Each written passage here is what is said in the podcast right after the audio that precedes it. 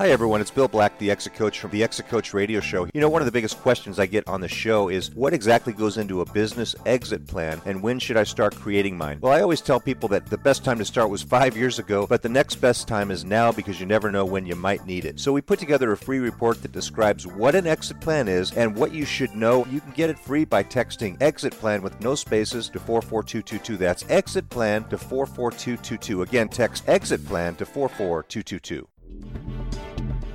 Welcome to the Exit Coach Radio Show, the show for baby boomer business owners who are looking for cutting edge information as they plan their 3 to 10 year business succession and exit. Every week, we interview top professional advisors for their best tips, strategies, and precautions so you can be well planned. And now, here's your host, the Exit Coach, Bill Black.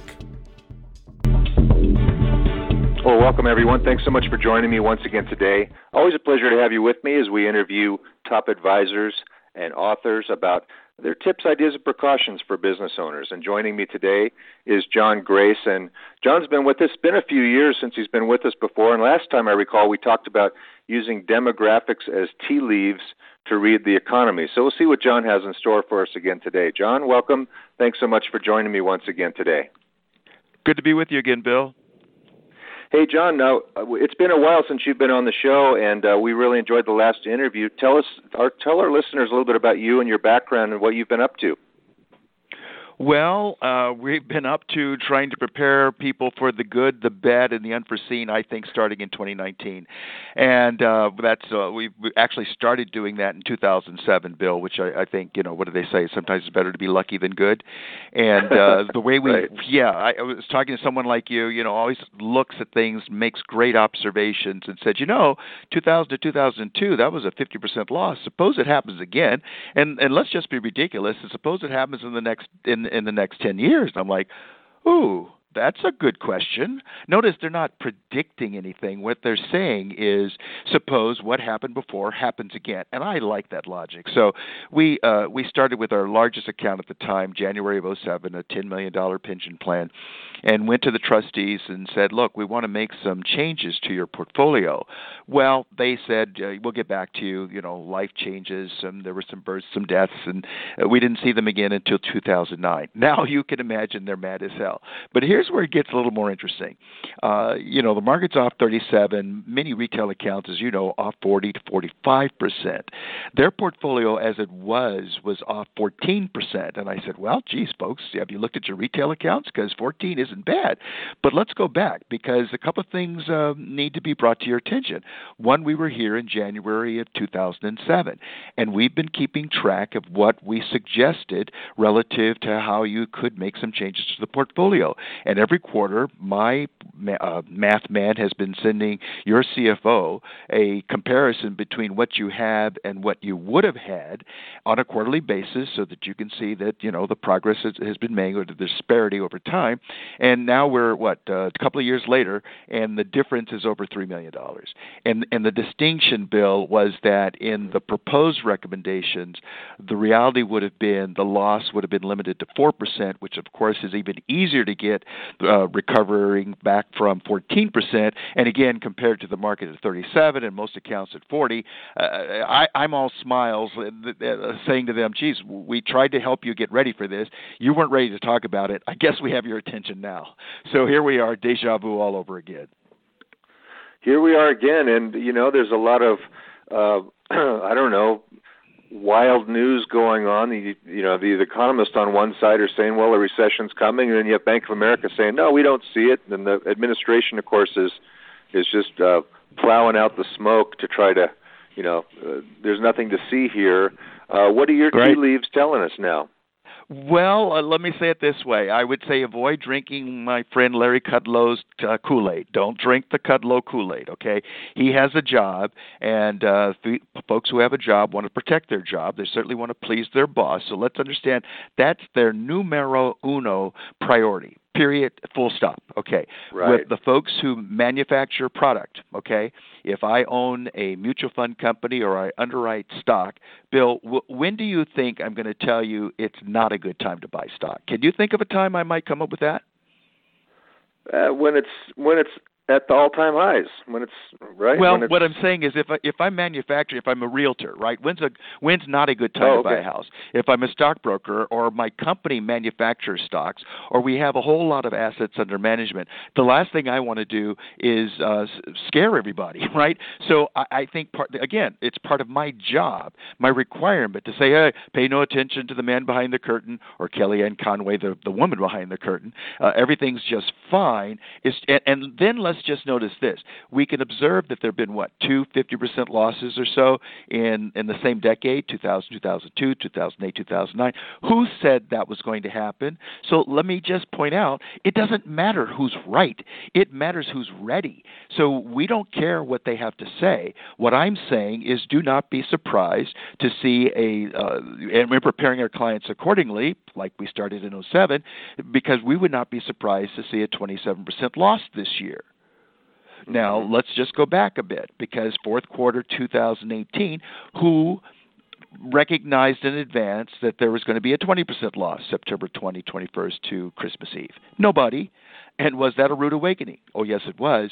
But for folks who were prepared, we can see the evidence that their losses at that time was about six or seven percent. That's a lot better than twenty. Certainly easier to recover. So that's my point. The, the president didn't suggest we were going to see a stock market loss. Larry Kudlow didn't. Nobody from Merrill Lynch, Bank of America, Charles Schwab. So, and the point is, if the investor's willing to do the work and use technology, it may be that they can define or at least describe what kind of loss they could live with, and then see what they can do uh, to see how their portfolio performed. And the last piece is to look at how you can design a portfolio that might perform within your risk loss parameters so that no matter what the market does, you can sit back cool, calm, and collected because you're, you know, 15, uh, 20% within your high water mark. You're, not going down like the Titanic. Do you find that a lot of people have been pushed out onto uh, outer branches of the tree, if you will, because of the the absence of safe uh, safe uh, alternatives that have any type of a yield. And you know, we're we're talking about potentially negative interest rates in the future, like is, right. is happening in in Europe. Um, yep. Do you think do you think people have uh, uh, ventured too far out onto the limbs, uh, and they, they need to do a reality check at this point? Absolutely without question. And and one of the ways that you can really see that is in the debt level. And i think we were as consumers in 2008 my number is about 13 trillion. The last time i looked uh, that was just a week ago.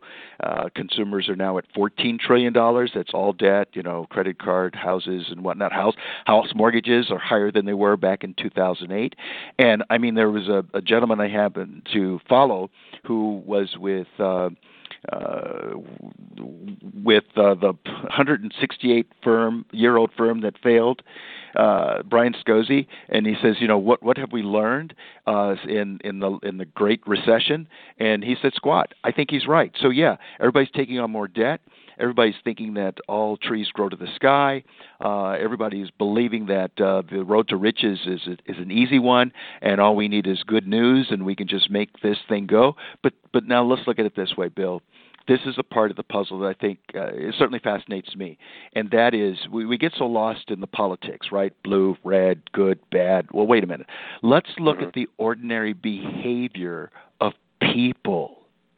14, by the way, is the age at which most of us consume the most potato chips in life. 40 is the age at which you bought the most potato chips for your average 14 year old in life. Mm-hmm. Mm-hmm. Now, mm-hmm. I mean, that's mm-hmm. just watching the pattern of ordinary people. So here we are today, globally. We have more people 65 years old and older than we do five and younger. Huh? Mm-hmm. When has mm-hmm. that happened mm-hmm. for? Never. I mean, thousands of years. I don't know how far back it goes, but thousands of years. There's always been babies. So it helps understand, for example, why uh, a good uh, family friend from Argentina went to Italy for a wedding, took their one year old, could not find baby diapers in any su- supermarket. they could find adult diapers. so what I'm trying to say is, regardless of those who say the economy's just fine and just watch me, I'm your guy. We're going to make this puppy grow at four, five, six percent, and we all go, oh my goodness, that sounds so good. But at the end of the day, we, you know, if you're retired at 65 and um, you sold your big house in, at 78, and we die in the mid 80s. Here comes 76 million people on that path, and for the first time ever, the U.S. of A. will suddenly wake up to you know 25% of the population that's gone to heaven. Now, what can you buy, mm-hmm. cash or credit? you know, it, it's not doom and gloom. It, It's uh, that's you can't buy anything. So right now we everybody's excited. Oh, the consumer's saving the day. Yes, but let's go back. Let's look to see how they're doing it. It ain't cash. It's all credit. At mm. some point that stops mm-hmm. and then it breaks. Yeah, yeah. It's it's it, it's a it's a cycle. It repeats itself, like you said. But the things that are different are the demographic trends, and uh, like you mentioned, uh, in the and I've read this before that that in the person a person's 40s, they're spending as much money as they're going to spend, and you illustrated that so well with potato chips. But uh, it's RVs, it's houses, it's travel, it's it's everything that they're doing, and now we're uh, as a country we're on the other side of that average as far as our population is concerned.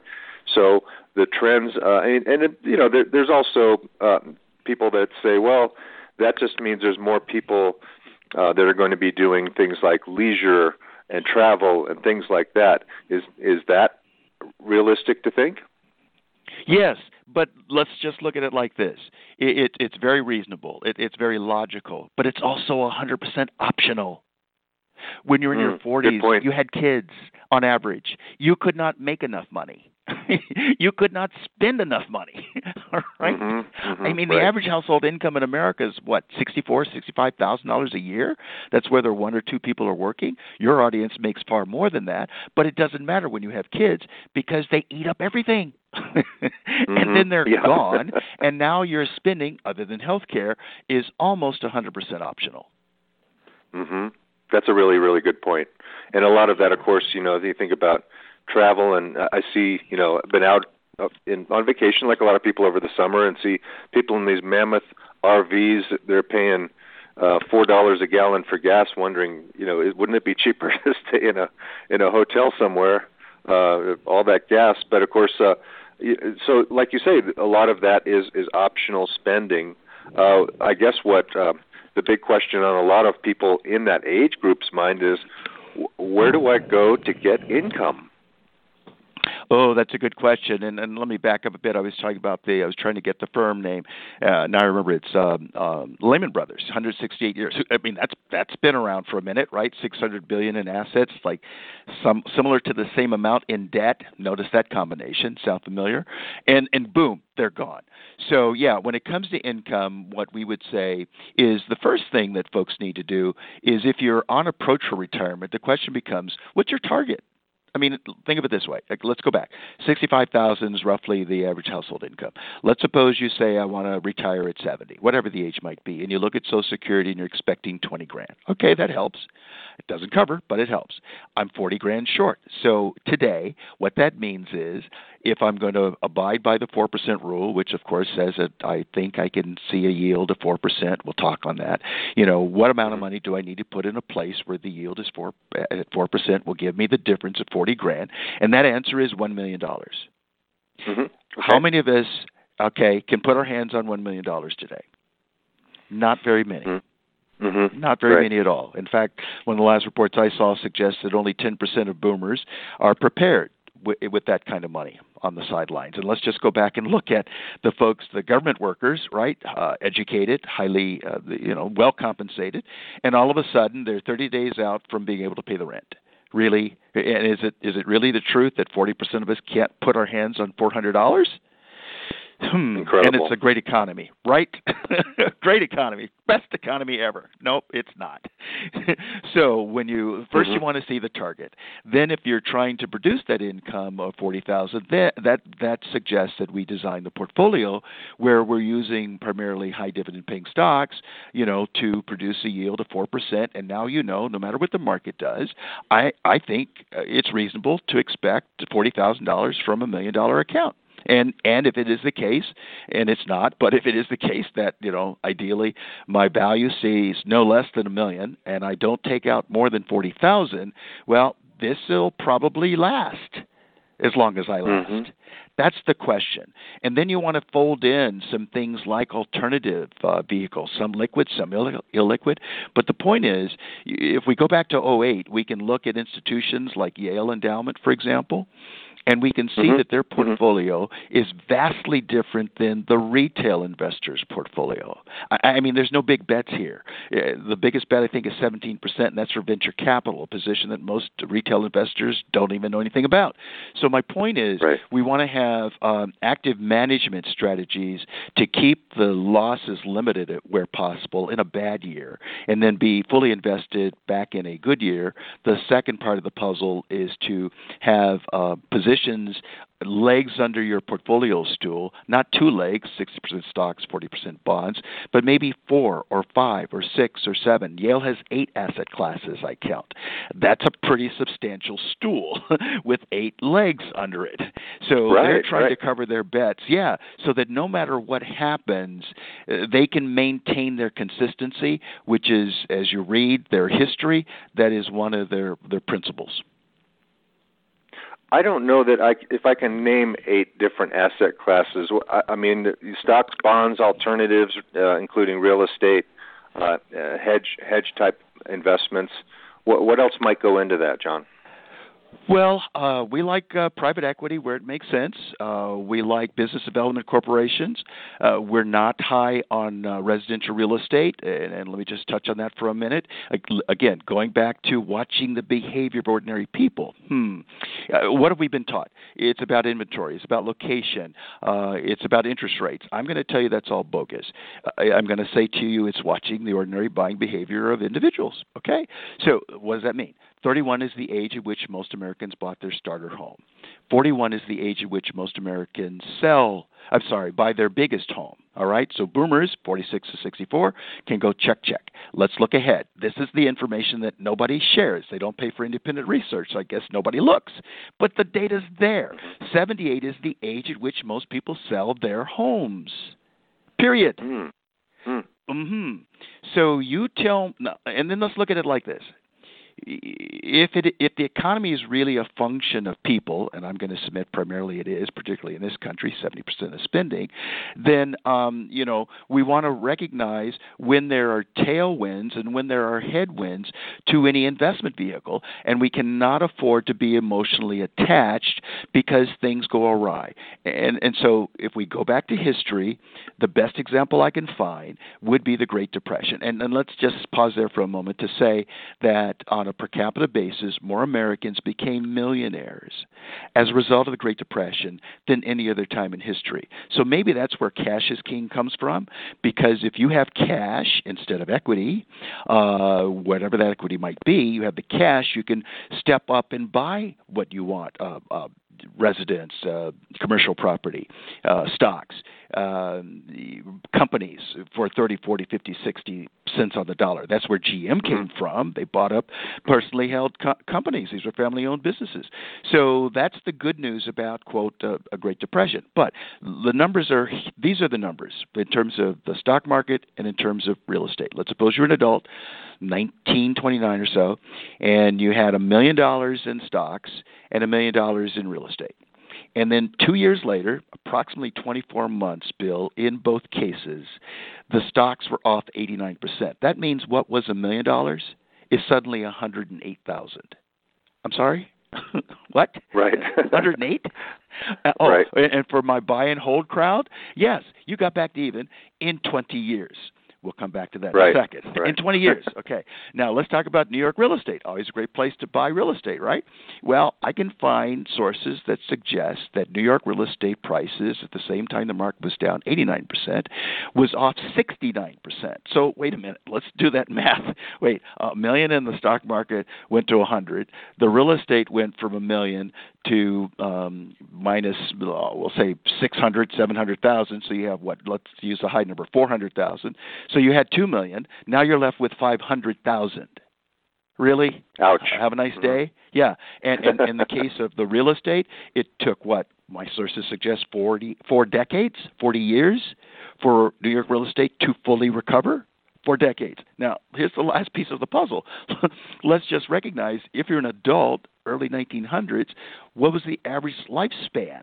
Well, that would be about 57.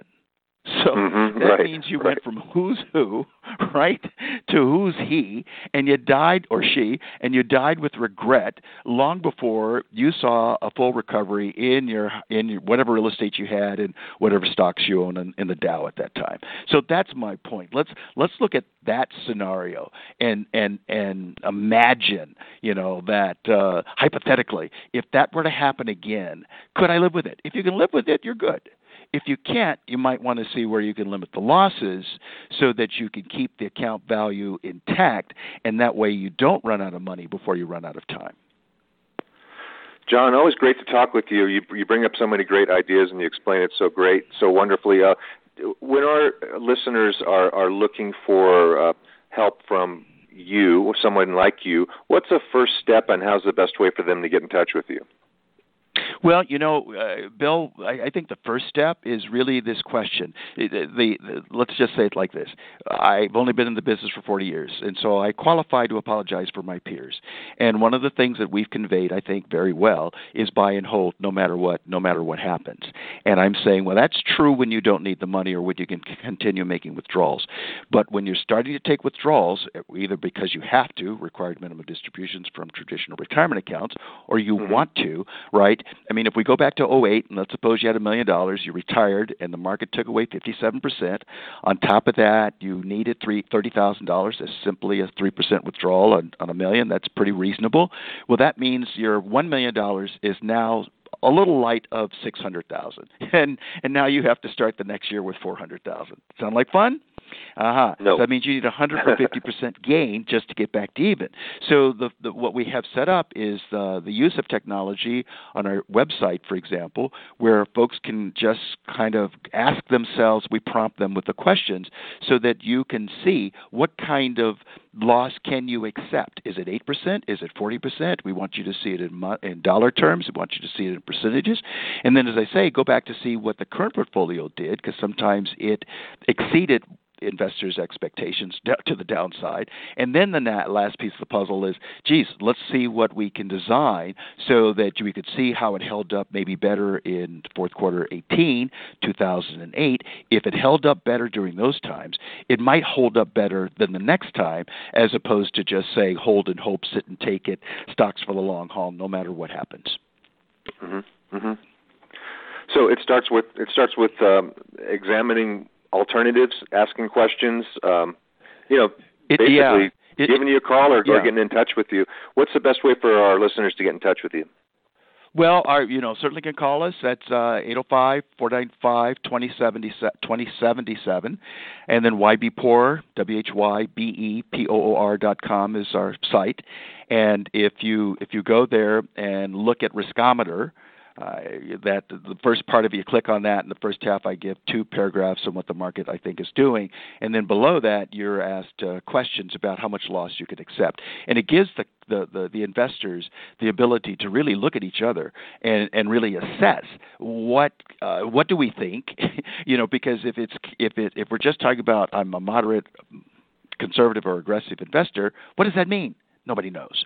What's more important is to say, hey, uh, I, I see we we were down 42%. I don't want to do that again. I want to be down. I'm happy to be down eight. I think I can deal with that. But if it gets beyond that, I may not be a very happy camper. so uh, yeah, that's the, the using the technology, uh, and it's vastly different than just grouping people as moderate, conservative, or aggressive, which, as I say, for the most part, right. you don't understand, neither do I, and nobody else does either. Yeah, this is uh, this is not uh, the same economy that we're we're used to looking at. I mean, things do come around in cycles, but uh, you know, if you're if you're concerned, if you're wondering, you know, is this market going to uh, take some turns? It might be time to take a look at your asset allocation and talk to someone. Um, certainly, uh, John is a good candidate for that, John Grace. And John, really appreciate you coming on. And again, the number is eight zero oh five four nine five two zero seven seven or check out the website like I am right now at whybepoor.com. A lot of great tools and advice there. And again, it can start a, a conversation with uh, someone who can really help you figure out what the future is going to look like for you and whether you're going to regret that, regret not making a decision or uh, really be excited about some of the changes that maybe uh, someone like John suggests. So, John, I appreciate well, you. You might on. not Thanks, get man. My pleasure, Bill, but let's not be complacent. well, like you said, I mean, you know, let's not be complacent. If uh, if you if you do something now, you you might be, you know, we we never know if the market's going to find new highs tomorrow or just fall out fall out of the sky. It's it's been like that for a little while, and I think we're we're all starting to wonder with um, some of the uh, economic news and the wild swings the last couple of weeks you know whether this is a good time to take chips off the table, and a lot of that rests with the investor themselves, right? Their sleep factor, whether exactly. they can sleep at night. Absolutely. John, I really appreciate and, and let's you just taking the time recognize again. The, uh, the world is slowing. So my pleasure, Bill. Yeah. Good to chat with you.